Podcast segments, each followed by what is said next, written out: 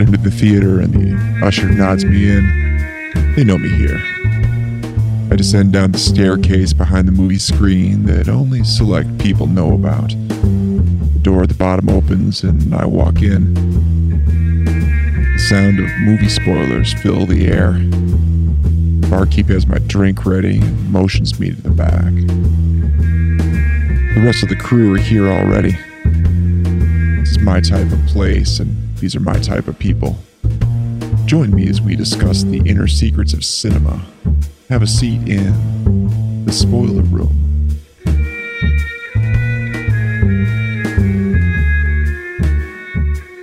Oh, yes, folks. Hello. Welcome to another edition of the Spoiler Room. Oh, wait, wait.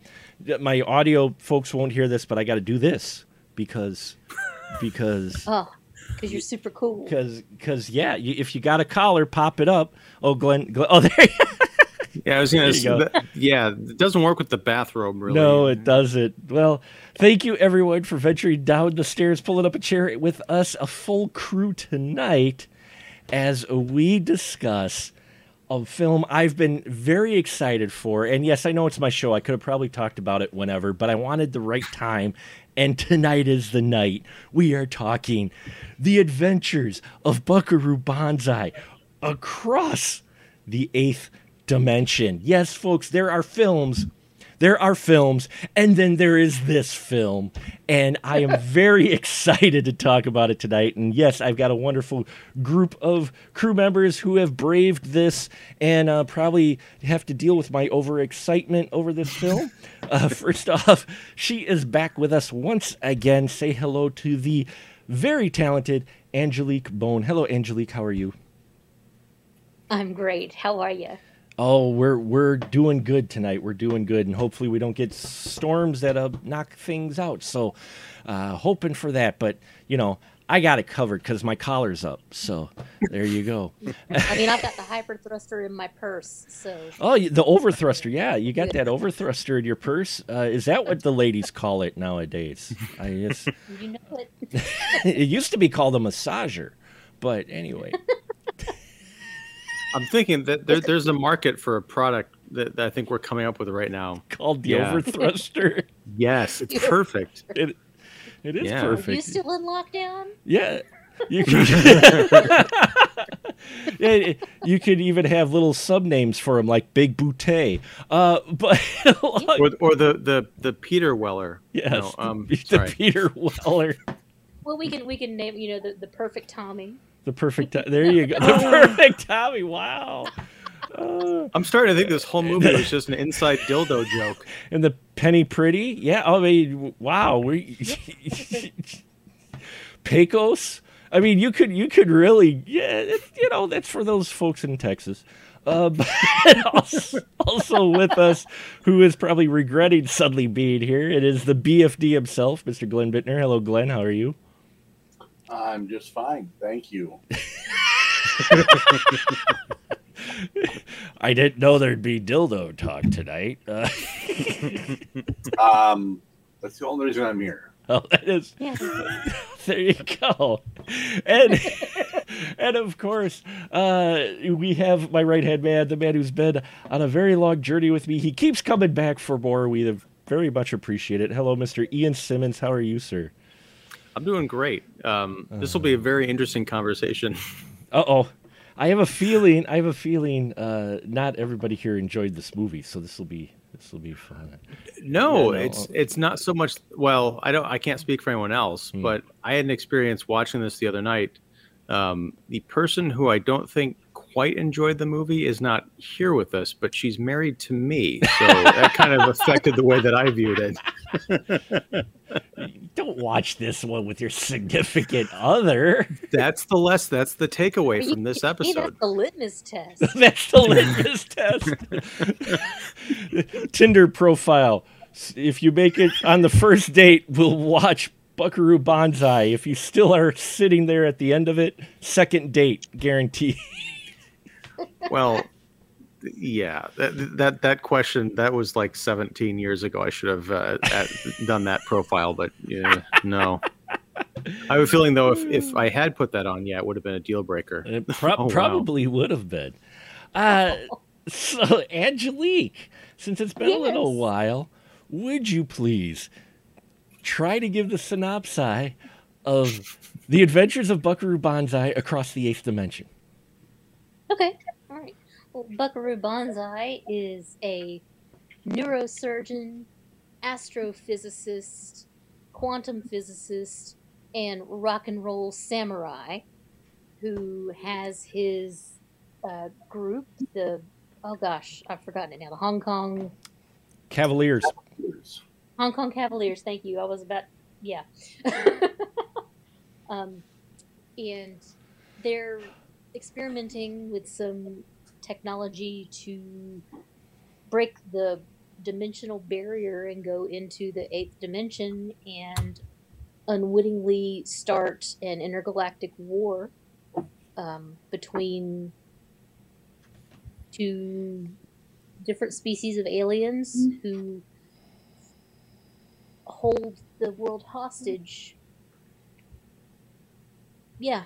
Um, yeah, that's I'm gonna I'm gonna leave it there.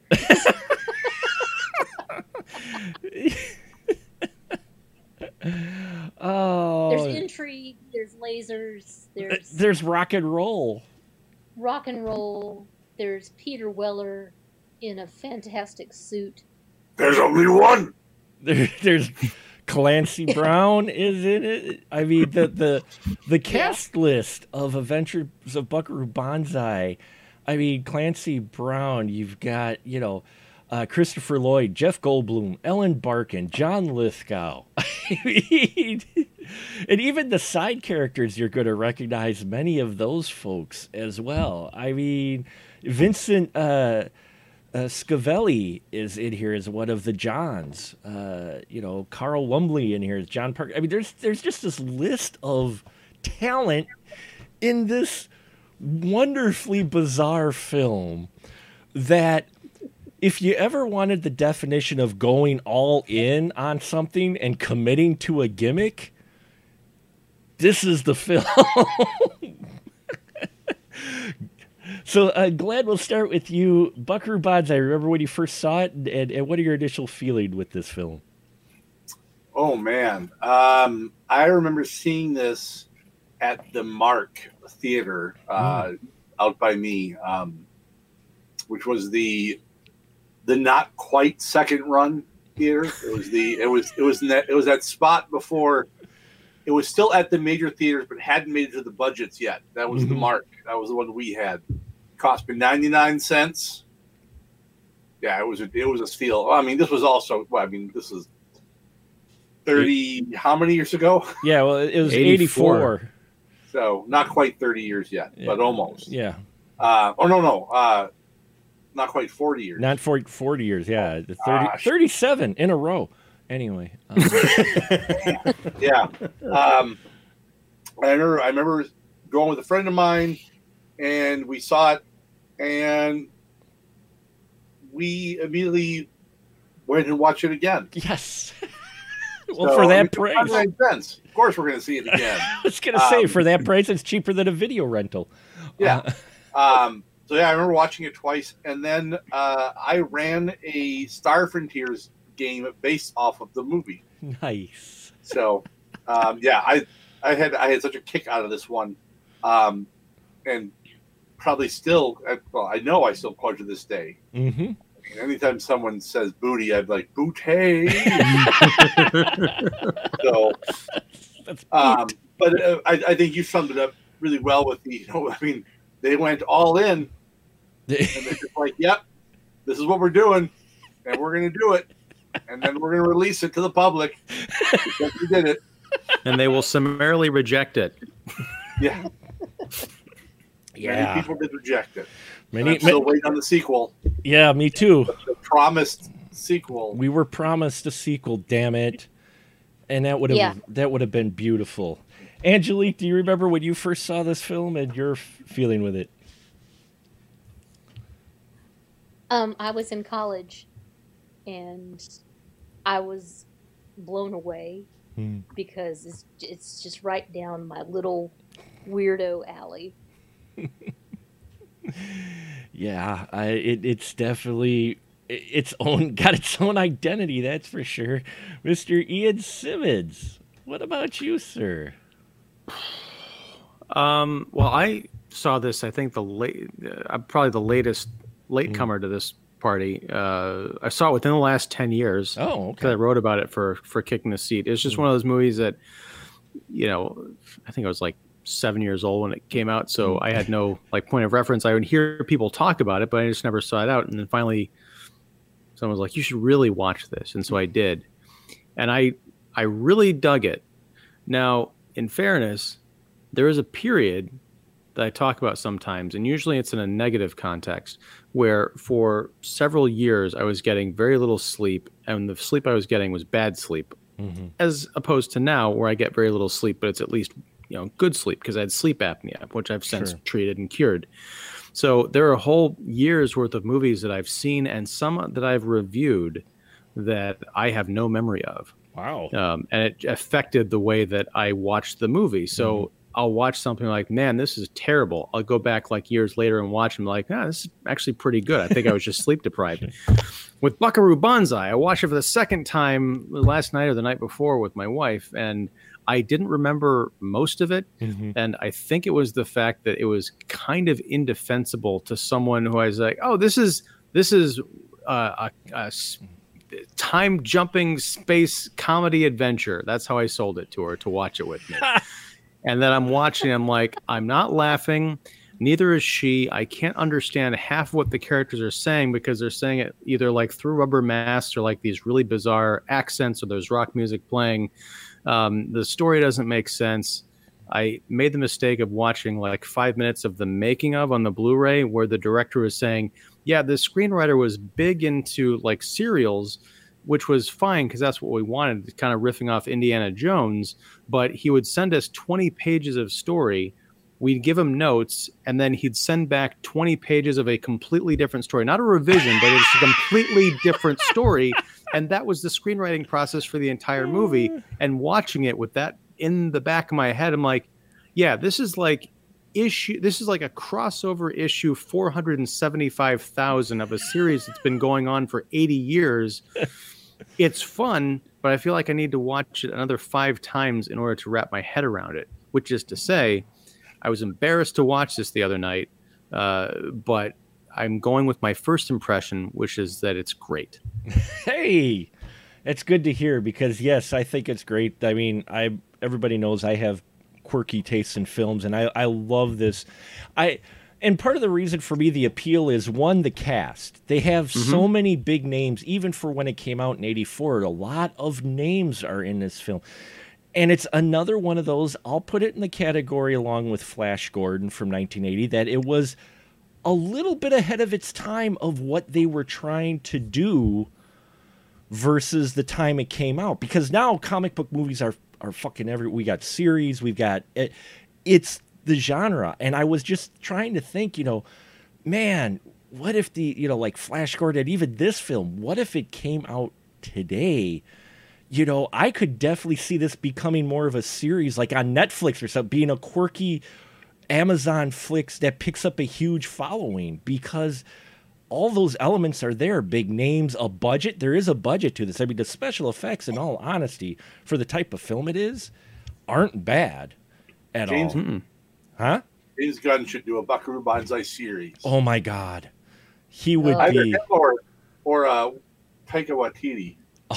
Mm. oh Yes. Oh, either one of them would be wonderful because I mean, yeah, folks, we we. The, I mean, it, you you know what you're into, e- even if you'd never read the comic. That uh, this was based off the comic, right? That came out, or did this come out first and then the comic, Glenn? I think they did a tie tie in, know? right? This wasn't a pre-existing thing, was it? I don't think so. No. But Oh, okay. I wasn't quite sure. I did know they did a comic like soon after. And what's you're funny, making, you're making me remember things from 38 I'm, years ago. I'm sorry, sir. There is there is a connection though between this film and Liza Minnelli, Robert De Niro, New York, New York, in that the writer wrote both films. So Uh, he only wrote four movies. That's. Yeah, he only wrote four movies. Uh, Buckaroo Banzai was his second last film. Go figure. Uh,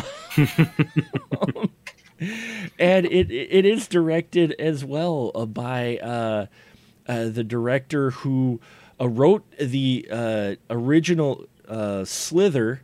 He wrote the screenplay for the Invasion of the Body Snatchers in '78, and he directed this. He only directed two films, W.D. Richter, but you can see that kind of spirit from like Slither and Invasion Body Snatcher 78 in here. But I mean, the film opens with the crawl, and you get the Buckaroo Banzai is a world famous brain surgeon, astrophysicist, rock and roll samurai. Though we never get to see his samurai skills, I was highly disappointed.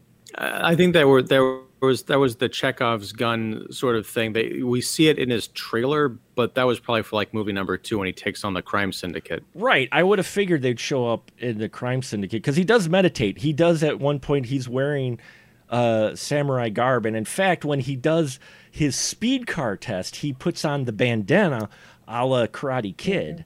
Um, I, You I know, it's go ahead. Oh, go ahead.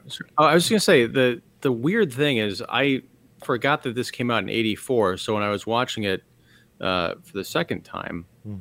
I was like, "There's an awful lot of Back to the Future in this movie." There's there's Christopher Lloyd. There's the car going, you know, incredible speeds in order to like essentially disappear and reappear, and then there's a little flux capacitor thing in the triangle. I'm like, man, Zemeckis would have been must have been pissed. I'm thinking, no, W.D. Richter must have been pissed when a year after this thing came and went, you've got this cultural phenomenon called Back to the Future, which is like the same movie. Well, there's actually a lot of influences in here. Wouldn't you say, uh, Angelique? If you watch this film and you watch sci-fi films that came out after, I'm like sitting there going, "Man, people have borrowed from this film quite Oh, a bit." Oh, oh yeah. You know, between the the, you know, ragtag group of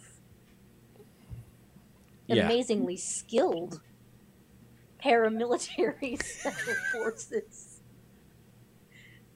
scientists and the technology. I mean and, and even the, the the creatures and the the dimensional shifts and everything you know i like to do world melding. Mhm. like in my mind uh, breaking bad is a continuation of malcolm in the middle. Hal got tired of lois and the family burned down the house moved out to west and started a new life as walter white became the teacher got the cancer and all that. So with, with this i'm like okay so doc brown is actually an alien who's trying to redo the technology. So yeah. With a with a yeah. DeLorean, yeah, exactly. right. Yeah, yeah. Yeah, and you know, uh, well, we all know what happens to you know Buckaroo Banzai. He ends up joining law enforcement and going to New Detroit, but he gets all damaged up and ends up becoming a cybernetic law enforcement officer. right Yeah, Poor exactly bastard. yeah he tries to, he tries to save the world and, and gets his parts handed to him He gets his parts handed to him. Biff, what about you? Do you see a lot of uh, influence? Do you see this film influencing a lot of sci-fi stuff we got after this? Even though the game movie itself wasn't that huge, Sure. like, I mean, I mean, but- just I mean, I mean, think of when it came out, mhm. and and then think of. I mean, I I can I could easily see as I, as I mentioned, like, uh, you know, a series of this done by like a James Gunn. Mhm. I mean, I'm I'm I would put money in the fact that James Gunn likes this movie. um because it's you know and and you know and when you when you mentioned like you know when you first said like the influence of that that's one of the first things i thought of was like uh who said like the you know his little group of this ragtag band and i'm like like guardians of the galaxy and like every ragtag band that you've seen where it's the you know like how did these people get together? Like you just happen to have these people it's like he's a scientist and a martial artist type, type of stuff i mean that's the, what this led to is those kind of multi-purpose people that you Mhm. know that was a I mean, I suppose kind of in a way, it was, this is almost like I can see kind of being like a riff on like a 007 type character Mhm. of the whole. You know, it's it's because there you have you know international, you know, like James Bond is like you know the playboy and the super spy and all that, and then you have the well, what if he was also a rock star and a brain surgeon?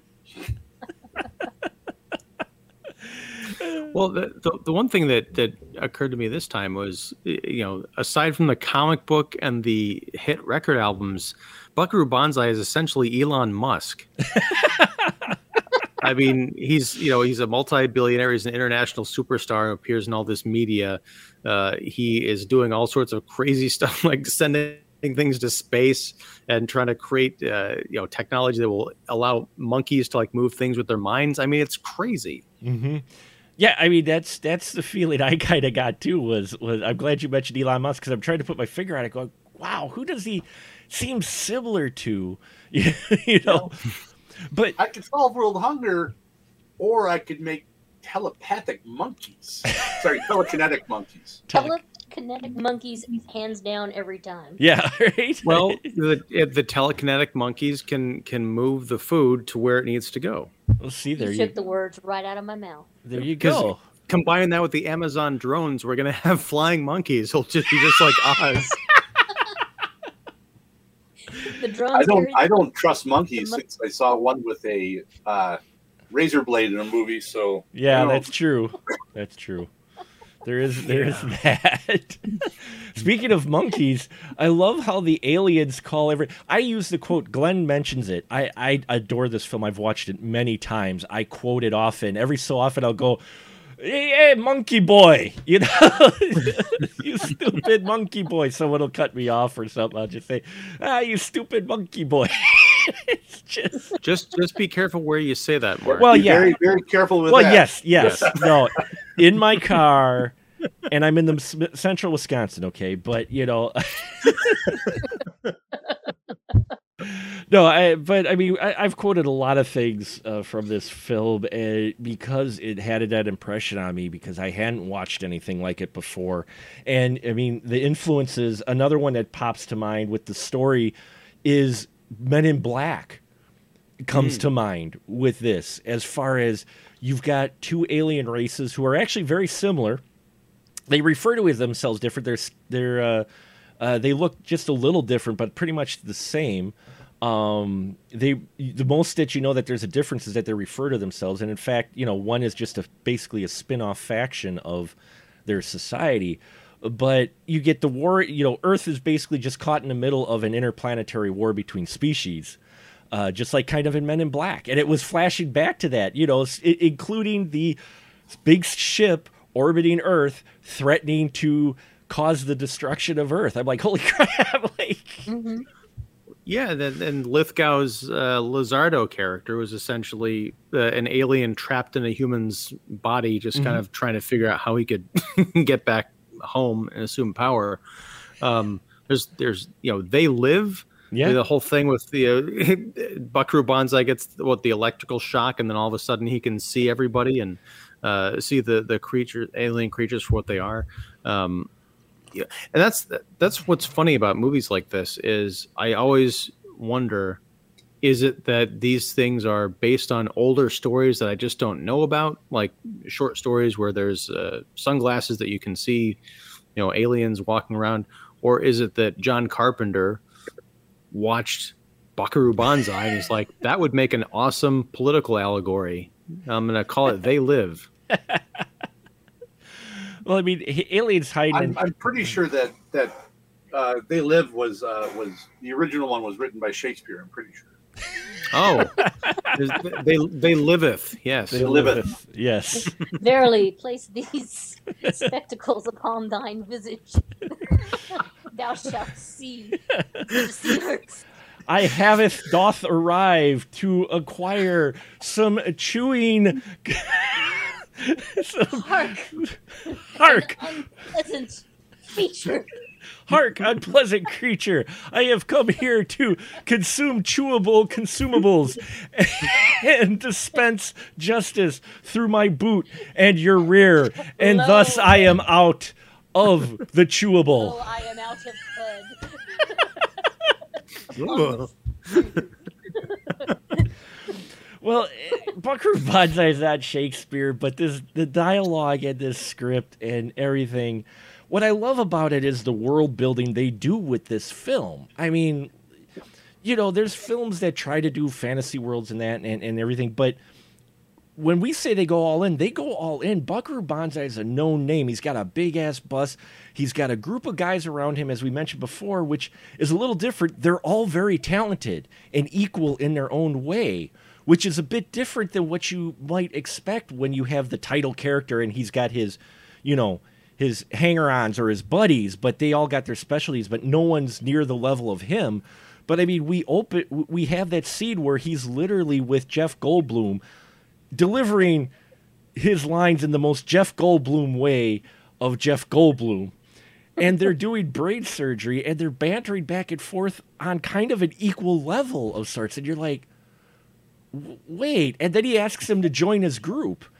And then you get the group and you're like, oh, you look at these guys, they got their guns and that. They look kind of like, you know, just his, his security detail and that.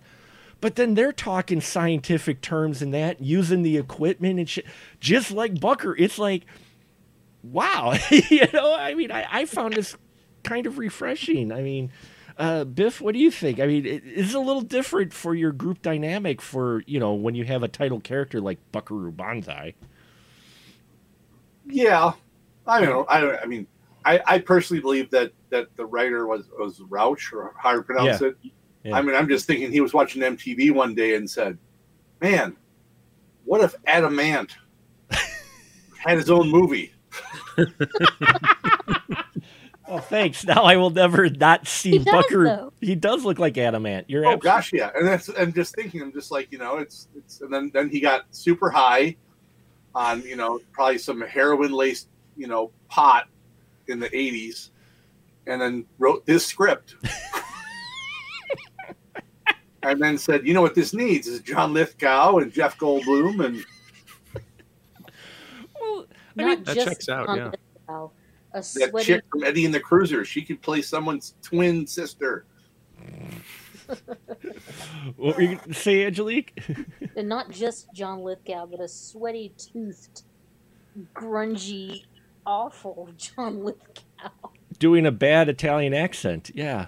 You know, I thought he was Russian. I, I thought he was supposed to be Russian too, but It kind of changes. Uh, it, it- yeah. yeah. It, well, and you don't actually see him for a lot of the film either. You get to see him in the beginning a bit, you know, in the asylum. We'll say the asylum, where Angelique, we could go along and combine your universe because the guard who gets killed was actually for a while a minion for a a radio uh, a TV station guy who you know at one point I guess he retired and became an asylum guy. The guard that gets killed, I think he was in UHF. Uh, if I remember correctly, He was also in uh, Breaking Bad. and he was also in Breaking Bad. There you go. all all roads lead to all roads lead to Buckaroo Banzai, man. Uh, really though, well, and one of the things that this film does well, I think, is the world building. Like I said, they commit to it, so you can immediately buy into that. This group of individuals live within this world, and they're accepted. I mean, not only does he have those folks. Angelique, but he's got the blue blazers who are civilians who are part of his fan club that also help him take out bad guys. Yeah, a- and he's got a direct line to the president. I mean, Buckaroo Banzai goes all the way to the top. And has no problems enlisting children in warfare, apparently. Yeah, you gotta Oh, love I- the the child soldiers. Yeah, I Just just know. more parallels to Adam Ant. I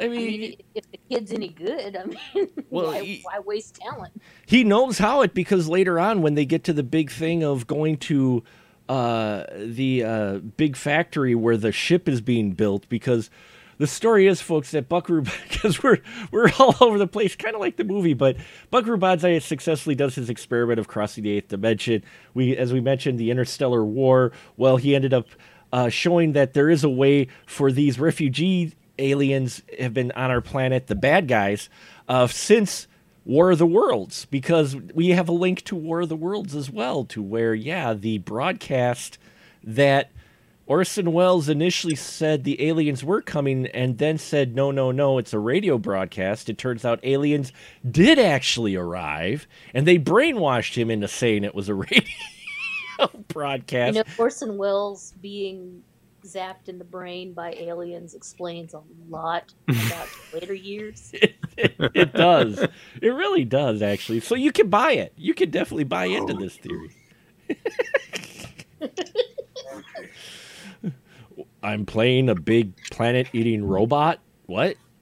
I'll just just read the lines, Orson. Just read the lines. Oh, okay.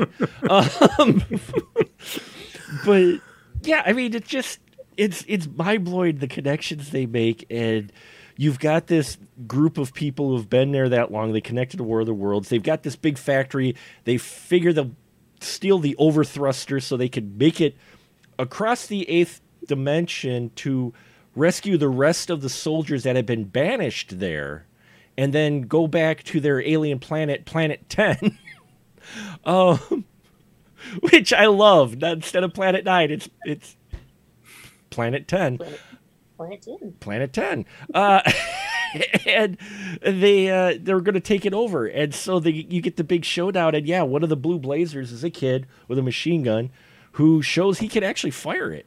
Uh, Yeah, his dad's a helicopter pilot. The whole movie. What? Actually, he has one of the best lines in the whole movie. Freeze or I'll drink your blood. I mean, yeah. yeah.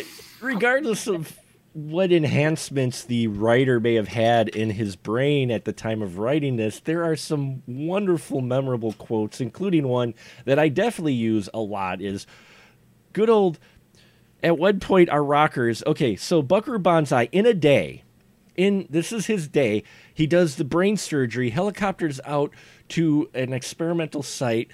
Drives his fast car. Breaks through the eighth dimension then he goes and rocks out at a concert where he meets a girl who ends up he figures being the twin of his ex-wife who he still loves.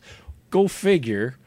But at one point he's telling uh, he he opens a concert with remember wherever you go There, there, you, are. you are. i have quoted that so many times and you're You know, just go ahead I, I measure the character of a person if they can answer the question when I say, Why is there a watermelon there? they, can, they can come up with the right answer. I'll be friends with that person until the day I die. Yeah, because Buckaroo's got a compound too, right, Ian?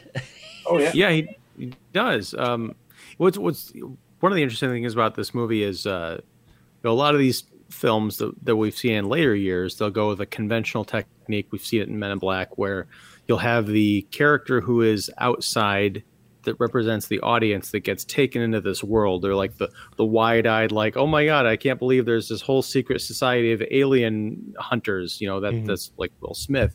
Uh, in this movie, it's ostensibly it's kind of Jeff Goldblum and it's kind of Ellen Barkin, but they both uh, that that quality of those characters kind of gets absorbed into the the wackiness because Jeff Goldblum is yeah he's just a, a neurosurgeon working alongside Buckaroo Banzai. And he gets invited to the team. It's like, yeah, can you sing? It's like, I guess, kind of. Um, but pretty soon he's just like walking around wearing you know a, a cowboy outfit and, and fighting space aliens or interdimensional aliens that part kind of gets dropped off because we're following like three or four other different plot points in the movie um, Mhm. and ellen barkin's character Penny Priddy um, i think she's honestly the weakest link Mm-hmm. in this movie, and I, I think I think Buckaroo Banzai would have been better off if she were not in the f- film because she suffers the most from the disjointed storytelling. Um, she's in one scene getting bailed out of jail after having almost blown her brains out in the club. The next scene, she's sitting at on the dais in a press conference where they're unveiling this program to the world, and she's answering like she's she's talking like one of the rest of his you know co-scientist cabals like giving good answers to questions like what the fuck is going on here and not and not honestly not in a good way in the Yeah. did i miss six scenes between the one that i just saw kind of a way You did. They just never filmed them. They were on pages that they just left out because. well that was that was the '80s montage scene that would have been there. That would have shown her like getting training and all that stuff. reading I would have loved to and- have seen that. But it, the thing is, like, it's it's an interesting idea that she might have been the twin sister. But then I'm like, since they don't address it, my logic brain kicks into overdrive. I'm like, okay, so did his ex-wife or girlfriend never mention that she had a twin sister? Uh, does Ellen Barkin's character have amnesia? Did she not know that her sister was married to frickin' Buckaroo Banzai? Nope. You're- Whatever was going on here. you're missing those key elements during that pivotal, very emotional jail scene that you had, where she mentioned that she was adopted. So she was adopted at a very young age. So the sisters didn't know each other existed because she was adopted, I believe, as a baby. So therefore, they got separated. And she didn't know that she had a twin sister either, So how did he figure this out? because she looks like Buckaroo Banzai. yeah, and he's Buckaroo Banzai. Yeah, yeah. I again like that's that's stuff that if you're gonna put into a movie and spend that much time with these characters, I, I, I need a bit more than than that randomness. I think I think what it was when he was meditating in the trailer van. He had his wife's picture next to him, mm-hmm. and there's probably some deleted scene about him, you know, going up to whatever meditative space and uncovering the truth and connecting the dots. And, Well, well, no. In in the jail scene, she mentions where she's from, which he Yeah. doesn't explain. He doesn't. You miss that dialogue. It's expecting you kind of to be with Bucker as he puts it together in his head. She comes from the same area his wife did, so he doesn't say it, but he. And then she talks about how she was adopted, and that's when he's like, "Of course, a twin sister," and everybody goes, "Of course, whatever." Uh, because I'm I'm rolling with it by this point. I don't. He, Buckaroo could say anything. I'll just be like, he knows. He's freaking brain surgeon, astrophysicist, rock and roller. Whatever he tells me and conclusion he comes to, I'm fine with. You know. Well, I- but I think the issue I've I've got is that if that's that's an interesting idea, and I think that deserves to be explored in a story somewhere. But her character ends up being the kind of cliche damsel Oh, yeah. in distress. You know, she's got legs that go on for miles, and we're just going to showcase them while she's in peril. There's nothing really much to her character except being, uh, you know, kind of crazy, kind of you know cryy, kind of needy, and needing to be you know pulled out of jams. You know, which you know we had a lot in that era, but watching it now, I'm like, I, again, just either do something with it or cut it all out. what what do you say, Biff? Should they just have cut maybe her character out? I mean, they, he's got plenty of other characters to be in peril, right? I mean, I mean, the, it was the wow. There's a lot of cock in this movie. We need a woman. That's what it was, I think, and they just threw her in there because they're like, you know, this is a this is a sausage fest. We need we need a woman. Well, what you gonna do? I. I honestly, you know, thinking about the the whole James Gunn idea, which I think is is is an awesome one. Um, you know, they could do like a Walking Dead style thing where they just have a TV show that goes on for decades of just like the ongoing crazy adventures. But I think in a modern context, uh, there would have been a woman or two or three as part of his inner circle as Mhm. one of the Cavaliers, and if there was a love interest, there would have been What- more, you know, dimension to her. I just I I think it's I like Ellen Barkin as an actress, so it's just kind of like weird to see her in this part where it's like oh she and it's kind of early in her career, but like I, Yeah. they do have another character that is part of his, as you mentioned, cabal or whatnot, but she's not portrayed as as being as far as like another astrophysicist or nothing. There is the Mrs. Johnson character who shows up, but oh yeah, she, she's the one that that tells Ellen Barkin you can't go in there. That's where the boys hang out. Right. That's where the that's right. But she shows up later and taking the message from the aliens to the president to show the president that uh, Buckaroo Banzai isn't crazy and there are actual aliens that want to blow up the Earth. You're right. She was a very important secretary in that role. She was. I mean, she is a secretary. I'm just saying there's a character that they could have probably had as easily be the lady in distress character versus having Ellen Barkin's character in there. Angelique, do you think they just kind of put Ellen's character in there because it is a sausage fest? Um. Well, I mean, every every good comic needs a a set of boobs. In this case, legs, but yeah, Yeah, yeah. yeah. And now, I'm I'm trying to think. Is there supposed to be another like musical scene in this movie, or am I thinking of another movie? No, there was only the one scene where he sings a cover, where it is actually Peter Weller singing too, I believe. Um, Okay, because I, I keep I, I I must be confusing this wackadoo movie with another completely wackadoo movie where I thought there was a band a a, a, female band who sang um, one of the waitresses songs, oh, and then Buckaroo Banzai comes on. it. I don't think, unless it was in a deleted scene, maybe. I don't think so. Uh, all the version I've seen, uh, no, it basically opens with uh, collars up, guitars ready, and the audience Yeah. cheering as they come on stage right after he's broken the eighth dimension.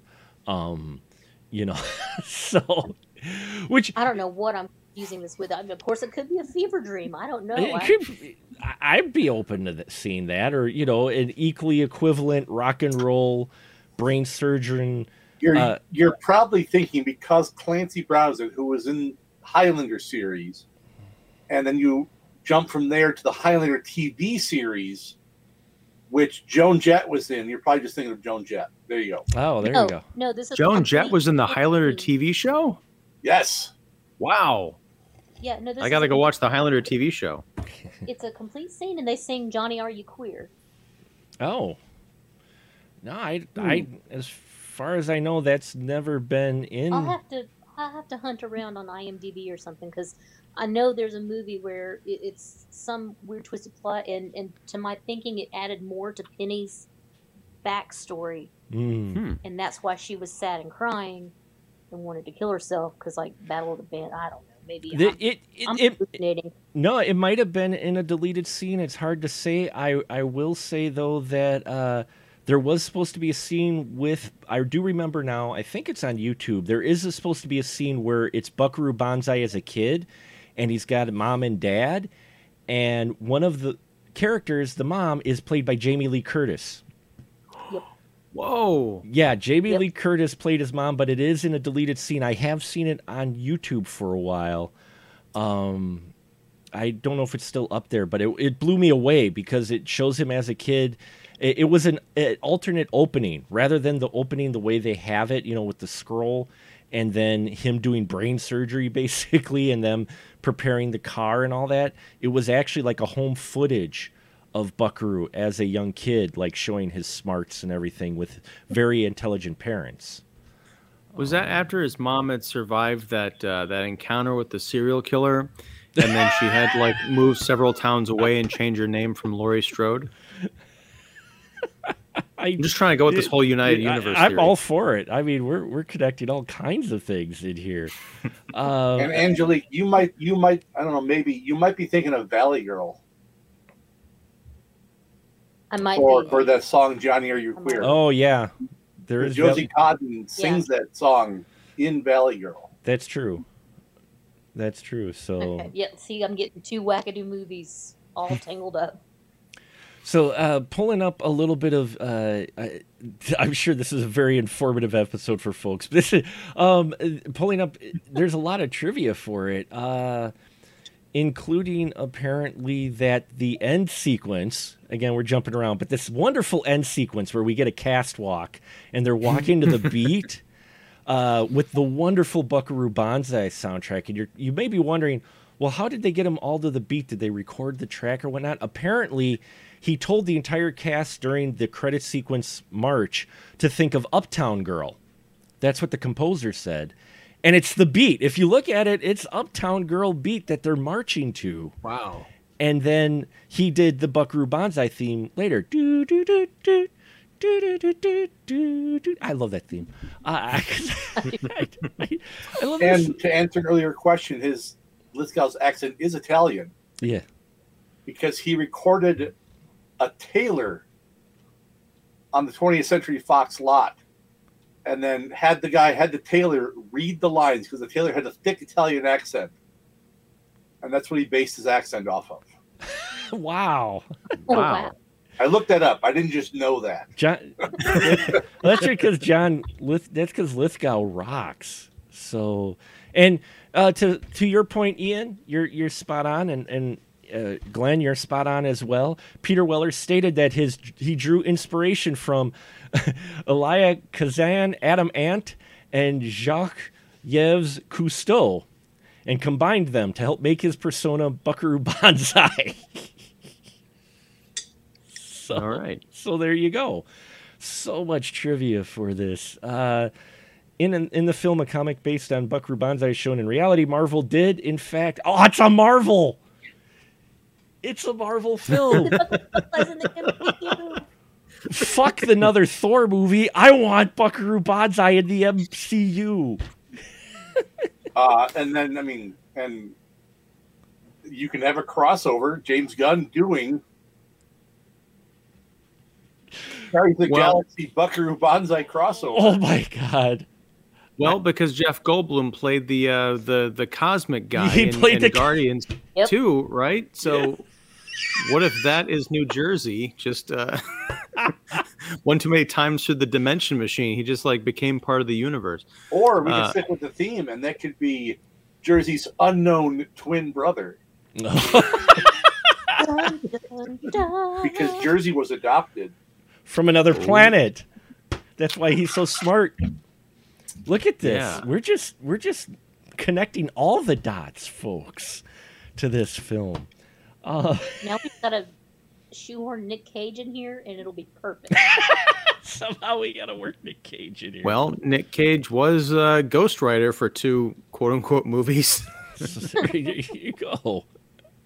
now I don't want Nick Cage then. I want Nick Cage like now, Oh, like like Mandy, ah, Willy's cra- crazy Cage. You want severe crazy Cage, like Dad Bod Cage. Dad, Bod- Dad Bod Cage. He'll. Everybody joins the MCU eventually. I mean, hell, his the reason he's called Nicolas Cage is because of a damn Marvel Comics character. So Yeah, that's true. It, it's only a matter of time. Everything belongs to the MCU. But uh, back to the uh, Buckaroo Banzai. Yeah, I mean, we've got our aliens who I thought it was interesting that one group of the aliens are Rastafarian. Angelique, what what'd you think with our aliens? The the bad guys uh, camouflage themselves as sick white guys, and the good Middle-aged white men. middle-aged white men and the good and the good aliens uh, show themselves as Rastafarians. What do you think of our aliens? Well, it was a an imaginative concept as far as the disguises went. Um, I loved that they're all named John, whatever, mm-hmm. John Big Bootay, John Smallberry. You know, you know. I I don't. I'm like the most generic name on the planet, combined with the random object, Yeah, John Rocking Chair. You know, John Walker. You know. John Walker. Yeah. you know. But it just you know, it, it was kind of. It was interesting, and I, I liked the um like the hologram communication thing. Mhm. you know the the queen alien looked like the the future folks from uh, Bill and Ted Mhm. Yeah, they even gl- each Had- other. Yeah, had the glitter a bit going on with them too. yeah, Um, like that. And I, I like the design of their ships and the biotech. It was it was rather Cronenberg esque in a lot of things. Very of much ways. so, yeah. It was a Um, little goofy there towards the end with the uh, insulating liquid. That was gross. that that was that was rather gross. I I, I love Peter. I love Buckaroo Banzai's reaction to that. Well, what is that? He's What's like- that? oh, it's insulating liquid. It's like one of the only He times. looked at him. He didn't even respond. He just looked at him like, "What?" Yeah, because it's like one of the only times Buckaroo actually like loses his cool. Because even when he's getting tortured by our uh, uh, Italian uh, mad scientist, he he's still playing it cool. Like I'm not telling you anything, and he's sweating it. He's getting you know genitals electrocuted and everything. He's fine. No, he's in an alien ship, and this this this cloudy liquid starts pouring out. He's like, ah, what is that? What's what is it, Biff?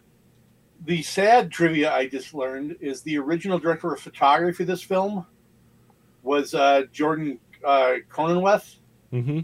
who did Blade Runner. Wow. He was hired specifically because of his ability to, to you know, for his rich color and texture. Right. And the producer replaced him Oh. against the wishes of pretty much the entire crew and the director because he wanted to look he wanted it to look more campy. Wow. Mm. So the the the, the nightclub scene with the with the famous wherever wherever you Mhm. go there you are line, that's one of the only scenes that remains that was shot by Cronenweth. Wow.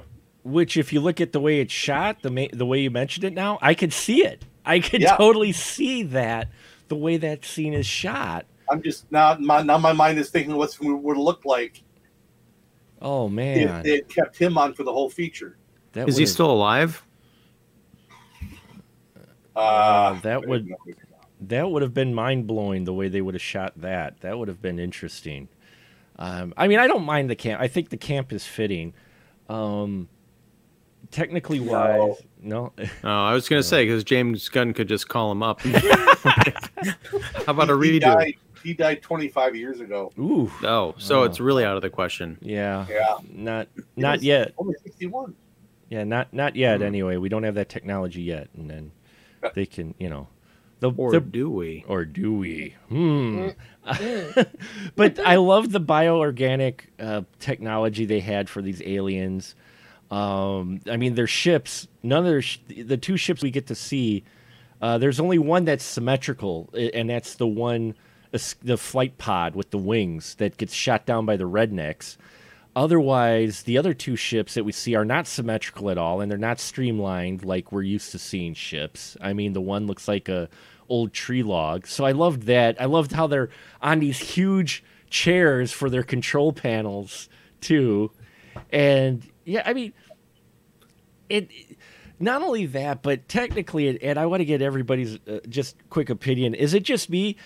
I think this is one of the only films to where they have multiple like voices on a radio or over the announcement speaker that's describing things that actually has impact of what like is going on on screen. For instance, Buckaroo Banzai's at the speeding car, and the guys on the radio are explaining there's vibration on your car. And it's not, the audio isn't like very upfront. It's just as if it's just on the radio off to the side that he's not paying much attention to. But it says there's uh, impact stuff on your glass. He goes over to the glass and looks. There's a vibration under your car. He goes under the car, finds the parasite thing. And I'm like, okay. But later on as well, when they're in the big warehouse, there's announcements over the speaker. And if you listen to the announcements, they pertain to what's going on. I mean, Mhm. does that help with the world world building? Because it actually applies to what's going on. I think I think it can. I didn't. I picked up on the on the the test uh, Mhm. the test run stuff, but not so much the what you were talking about at the end. Yeah. But you know, it it probably just blended so well into the, the texture of the movie that I just you know was like, oh, that's that's cool. My brain wasn't thinking about that. I, I, Um, well, I, I've watched this like 20 times. So The, that'll do it. They needed it, I think, because the the red electron monsters or whatever they're Mhm. called, I think they were just all inherently stupid, except for like Big Bootay and uh, John Lithgow's character. mhm. So they had to be told, don't let him get shot. get on board the ship now. We're about to leave. you know? So I don't think it was like any kind of a, a driving force. It was just a, you know, kind of a, a queen bee, worker bee situation. Dr. Lizardo looking like a lizard. Oh. Uh, Glenn, what about you with the announcements? Did you notice that at all? Did, did that help kind of with the world? Or am I just the only one that part- noticed because I watched it so many times? Yeah, you're weird.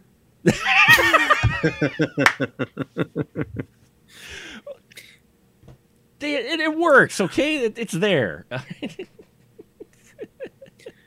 well, one thing I'll, I will say, Mark, mm. you mentioned the the kind of the biomechanoid quality of these uh, of this technology. Yeah. Uh, you know, there's uh, H.R. Giger, I don't know if he was an influence, but there was that sort of like the biomechanical uh, influence. But I'm thinking about another movie that might have stolen from this one is Galaxy Quest, uh, because the the giant aliens and that with the kind of like the weird lobster claw looking you know tentacles coming out, they also had these crazy looking spaceships that looked sort of like the craft that we see that mm-hmm. the hunters were shooting at uh, earlier in this movie.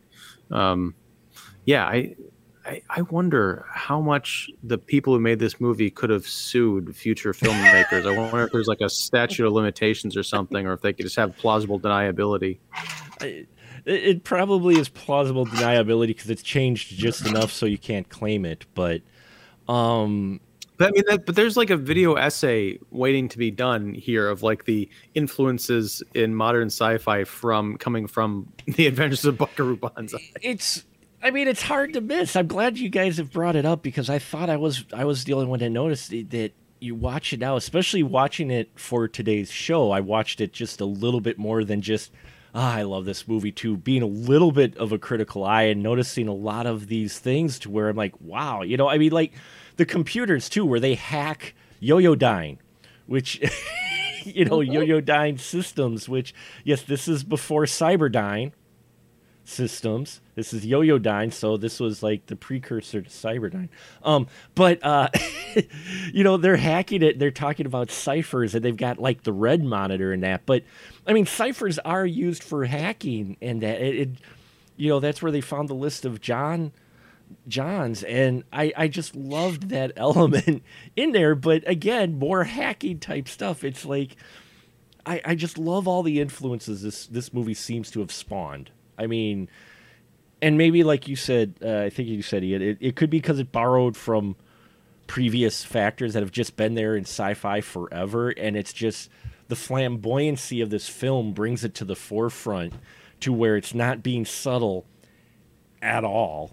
I mean, you know, you've got Buckaroo Banzai that the world knows. And they don't just know him, they know his band because like in the jail cell that we talked about before, uh, uh, perfect. Uh, the one of the girls in the cell recognize him. you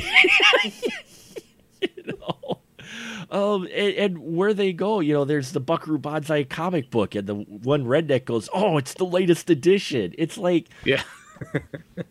there's very few films I've seen that have taken a character and just made them this known global entity.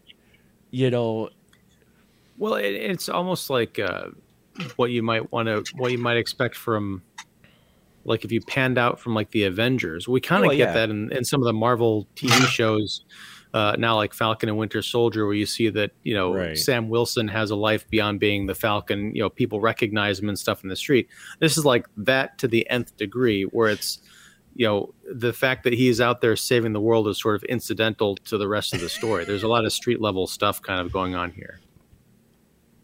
There is, and, and I'm not saying that it, it's not being done now, but especially when this came out, I think part of the impact was just the fact of they did go all in. They put this whole world together with a rather large budget. You're just like sitting there going, "Wow, you're immersed in it," and here you've got this larger than life character that, you know, is not a he's a superhero, but he's not.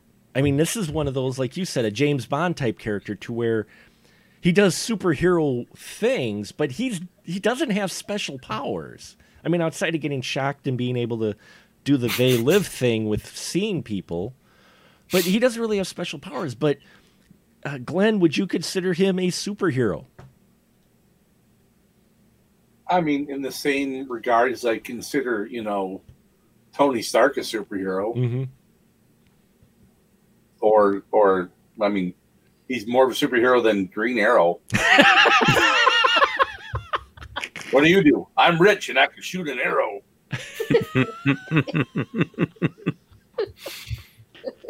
No, I've never heard of Oliver. He sounds like a really cool guy. Why do you sound like Batman right now? I don't sound like Batman. What are you talking about? no, I- yeah, I mean, but it's just again, it's a superhero comic book film that came out I, before they were cool because all we got and what a lot of expectation was was Superman. As far as your comic book based type style, and this was original that eventually spawned a comic book, but this was original content. But it's basically a comic book movie that, like I said, I think would fit better in today. You know, maybe cut back some of the camp, but it would fit in better today, I think, than it did when it came out. And I, it, it may have, you know, when you say it's ahead of its time, I'm not saying it's an intelligent movie by any means, but I'm saying what they do in this film, I think, was ahead of its time, and audiences weren't ready for this type of world and immersive and just wild stuff. Much like our 80s Flash, 1980, you know, Flash Gordon. I don't think you had an audience that was used to seeing stuff like that. They were used to seeing Christopher Reeves. Dun, dun, dun. and that's it. But he was in the, the world on Earth with humans, and everything was familiar. And it Metropolis, aka whatever New York, whatever you know, it, it's all familiar stuff. And in here, yeah, you kind of have familiar things, but there's a lot of stuff that's just out there. So you know, would you say, Angelique, that this film was kind of ahead of its time as far as the concept coming out at that time versus your movie going audience? Oh, completely. Mm-hmm. Absolutely. Um, and and even still, I think it's it's still a little it's still a little ahead of its time. Mm-hmm. You know, concept wise, Right. you know, it, it could do. It, I think I agree with you in that it would do very well as a show because Mhm. that would give us time to explore all of these different stories that are popping up that you get just a bite of because it's like you say you know, it's like you're coming into the middle uh, you're, you're looking at episode you're you've got issue 15 Yeah. you don't know any of the backstory but this is still pretty cool. I but I do want to know what happened earlier. Right. well, and your cast of characters, each character is unique. It's not like he's got a bunch of guys who are the same. Each one of these guys got their own name, their own look, their own ability, you know, their a little more expertise. There's a lot of story there for everybody. you know, Uh, the relationship of how did he recruit those guys? We know how he recruited, you know, Jeff Goldblum in uh, Furry Chaps, but uh, we don't know how he recruited anybody else. You're right. There is a lot of story. Glenn, what about you? A little bit of ahead of its time as far as concept? I don't know if I'd say it's ahead of its time. I mean, I mean, there was plenty of camp Mm-hmm. that existed. Sure. Um, and I mean, just I mean, the fa- the fact that I mean, like, if you look at like as you said, who Weller drew inspiration from. I mean, it's not like he created something brand new. He was Right. pulling from things that already existed. Um, so. I, I, I don't think I would say it's ahead of its time. I, I would say that it just was not what the general public and I, I, I mean I, I I mean if if you had it today, I mean it would be a completely different movie. True. It would be made to be I think more along the lines of like a Thor Ragnarok or Mhm. a Guardians of the Galaxy where it's there's a little bit of camp, but it's not full on camp. Right. Um, so, I mean, I mean, I, I've watched I watched so many movies in the '80s that I got the video store, and you know, there's tons of movies that you know are campy like this True. that were just made on you know shoestring budgets and weren't made by big theaters or big studios. So, eh, I mean, it, it it's it was a gamble, is what it was. It was a gamble Sure. with you know with the budget and then the cast. You know, and uh, this was obviously the, this is kind of wacky and out there. But hopefully, you know, we have enough big names where people are gonna be like, yeah, you know, all these people are in it. It's got to be good, right? Right? And it's got to be good. I mean, a movie with John Candy, Dan Aykroyd. Chevy Chase. That's got to be a good movie, right? No, it's nothing but trouble. I knew you were going there, and I'm glad you Yeah. did. So it, it's it's you know it's sometimes they I, I think it was they took a shot and it bankrupted the studio. yeah. So because I mean they had they didn't have plans to do a sequel. hmm That was the real name of the sequel they were going to do. The what versus the The w- World, World Crime, Crime League, League. Yeah. was. yeah. I mean that was the plan, but the movie bombed so badly the studio went bust. And and and bomb it did because it it grossed six million worldwide. What was the And- budget? and- do you know? I'm not sure on the budget of that. I'd have to. Uh, I didn't have that. And Gene Siskel predicted that it would become a cult movie, Oh, did he really? but before it was even released. no. he, he, he, he said that this will become a cult a cult classic. Wow. He was prophetic in that because it is. I mean, it's got a following. You can see why. I mean, there's there's no. So its budget was around 12 million. And it made six worldwide. Opening weekend was $600,000. Oh, Ow. Ah, I just, ow. Whew. Yeah, that, but with the, but with those ninety nine cent tickets, that means like six hundred thousand people saw the movie opening weekend. That's all right. I didn't see it opening weekend. Oh well. I saw But, it. I you saw know. it by like week four or five. Hmm. well, and it's, And you saw it twice, so that contributes to the six million. Yeah, I mean, my, all, my yeah. friend, my friend and I, we we you know we're four bucks of that. I think, I think I was about five or eight dollars of that too. I think my parents took me a couple times to go see it. Um, it was well. The, in its fairness, it looks like it was only doing a limited release, and maybe it got such critically panned that uh, that you know they decided not to do. It says limited. I'm trying to find the wide release of it. Oh yeah, there it is, August 15th. So it did get the wide release on August 15th. Uh, that same month, uh, Red Dawn came out. Sheena, Chud, The Woman in Red. Oh, it went up against Tightrope. And Philadelphia Experiment was out at that time. So it, yeah, this is really an odd film to be within that group of other movies. So, ah, yeah. Buckaroo Banzai, folks. I, I will wrap it up here tonight. I it's odd, it's quirky. I I love it if you like odd and quirky films, and I can totally see why it has this cult following, and I'm glad it does. I'm glad it does because there's a lot of films that have come out that are more popular, bigger budget, and successful that nobody talks about, but this film always seems to get a reaction out of folks when you mention it. Good bad or ugly it they know it and like tonight people still talk about it. So yeah i would recommend it to folks and we'll go around the room here get your guys' final thoughts with buckaroo banzai and if you would recommend it. So angelique uh, would you recommend this film and your final thought with buckaroo? Uh, yeah, I totally recommend it. And I mean, my final thought can just be summed up by the quote. You know, hey, wherever you go, there you are. And this movie's going to take you places. definitely gonna do that glenn what about you sir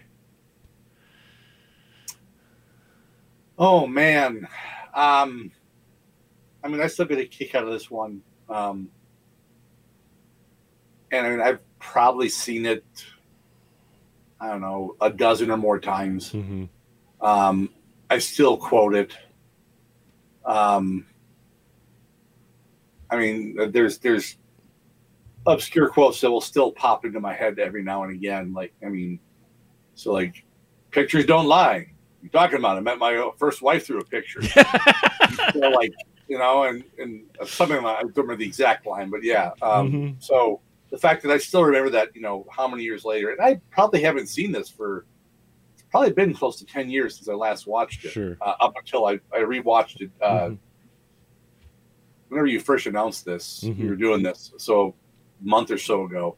So, um, and yeah, I mean, it, it all came flooding back. Yeah. You know, I mean, the the the, the torture scene with Lithgow and, and Peter Weller, and then reading trivia that Peter Weller uh, they did numerous takes because he kept cracking up because it was the first time he had heard Lithgow's, as he called it, his Italian Martian accent.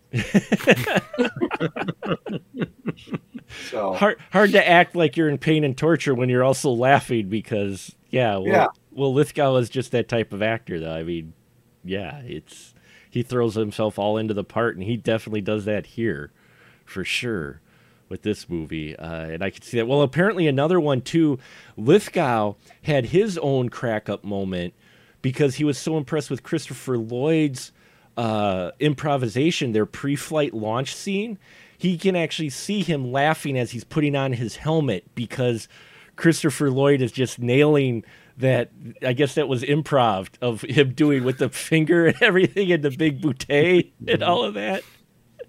Apparently, that got Lithgow laughing. So, I mean, you, and that's the thing. You can tell people are having fun on this film, though. I mean, these are big named actors at the time doing a film that you wouldn't have thought them doing, and they're having fun. You can tell people are having fun in this movie that are making it, um, regardless of how often they're writing scripts with different stories. The actors either keep it professional and just realize what they're making and just have you know let loose with it. I mean, Ian, what are your final thought with Buckaroo Banzai, and would you recommend it?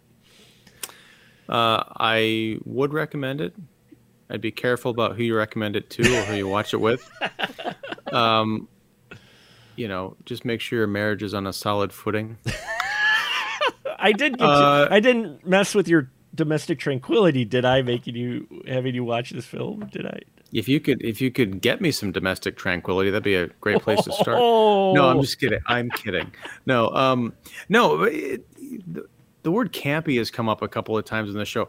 This movie is not campy. It's sincere. Mm, When I think campy, I think Batman and Robin. mm. I think Joel Schumacher trying to make something that's big and colorful and flamboyant and purposely corny because that's what that's all he thinks the material is. That's what he thinks of comic books. The people who made this movie, uh, you know, I wouldn't change much except to maybe rein in a bit of the zaniness and tuck in some of those bedsheet corners narratively, Yeah. like with the Ellen Barkin character. But I think to what you were saying, Mark, all the actors are committed.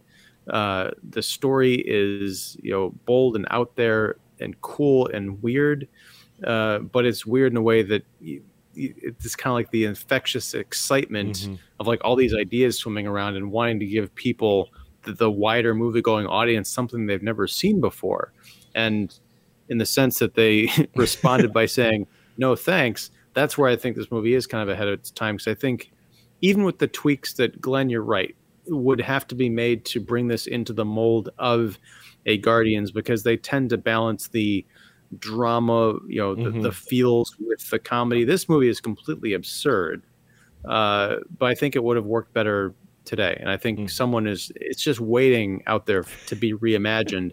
And I think even if people saw that this was a flop in 84, they should realize that there's enough of a cult following and enough people willing to be open to a movie like this to say, let's do a spin-off, let's do a remake or a, or a sequel. I mean, if they Mm. did a sequel to this movie, they got Goldblum and Weller and who else back, they could totally do it. Oh, yeah. It doesn't have to be a franchise. It could just be like a one-off thing. Hey, we're going to do this for the fans, and if it makes a dollar or a billion dollars, it's it's fine. I mean, if they can make Indiana Jones five with a half awake Harrison Ford, they can do anything.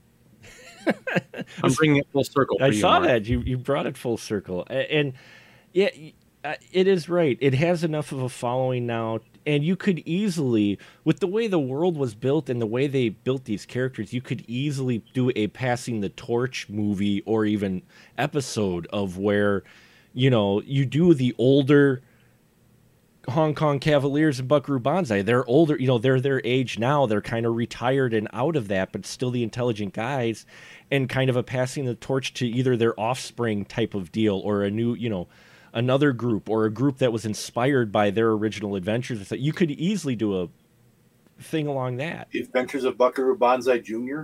Yeah, well, you know. no, you don't even need to do that. The Yeah. opening scene, Banzai and the Cavaliers are testing out this new dimensional car or whatever. They go through this portal and they come out the other side back into our reality, but they're all like 22 years old. there you go. Yeah. and that they're the same people. It's just it's like Doctor Who changing, you know, regenerating. Well, Jeff Goldblum, I think, does regenerate because he doesn't really look that much older. no, you know, uh, so yeah, Buckaroo Banzai is an interesting film. Don't let its budget fool you. It's got a cult following for a reason, and it's fun. I mean, I, I it if you like, as we mentioned tonight, those films like Guardians of the Galaxy and that, or you know, want to see something that probably has served as a template for many. Uh, uh, you know, bigger named and more successful sci-fi movies and and writers and directors there's a lot here to enjoy. It just it just stumbles a bit, and I think it, it came out just at a time the audiences aren't ready for something like that yet. You know, uh, but now we've accepted so much craziness, and there's so much content and wild shows out there.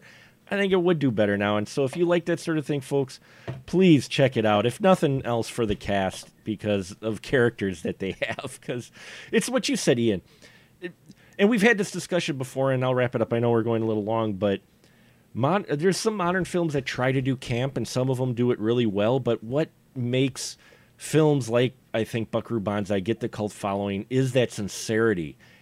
Eh, They're making a film fully planning on making a franchise out of this. I mean, you can tell everybody they're in this thinking they're going to be successful and they're going to plan already for the next film. So the sincerity and the honesty that's in their performances and what they're putting into this film is impressive in itself, I think. Um, Yeah. and and it if nothing else, appreciate it for that. It's commitment to to the gimmick, as we would say. So there you have it, folks. Thank you for uh, listening to us talk about Adventures of Buckaroo Banzai. It is I'm a hero. Uh, I need a hero month. So it is I need a hero month here. Do, do, do, do. do do do do. No, I'd still like do do do do. Sorry, uh, the Buckaroo Banzai theme. But yes, it is. I need uh, need a hero month. So next week, I believe it is next week. It is Remo Williams. Uh, so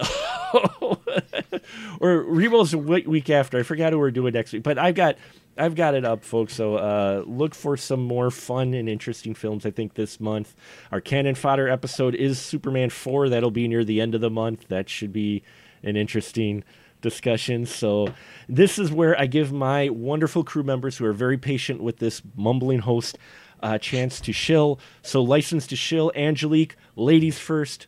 Uh, go ahead. The floor is yours.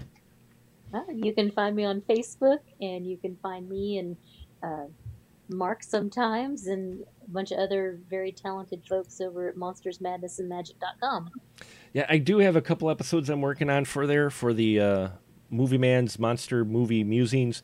Uh, so hopefully I'll get those done within the next week here, and you'll see some of those. So uh, should be fun. So and uh, BFD, you you've got something to plug. I I love your TikToks. Come on, man.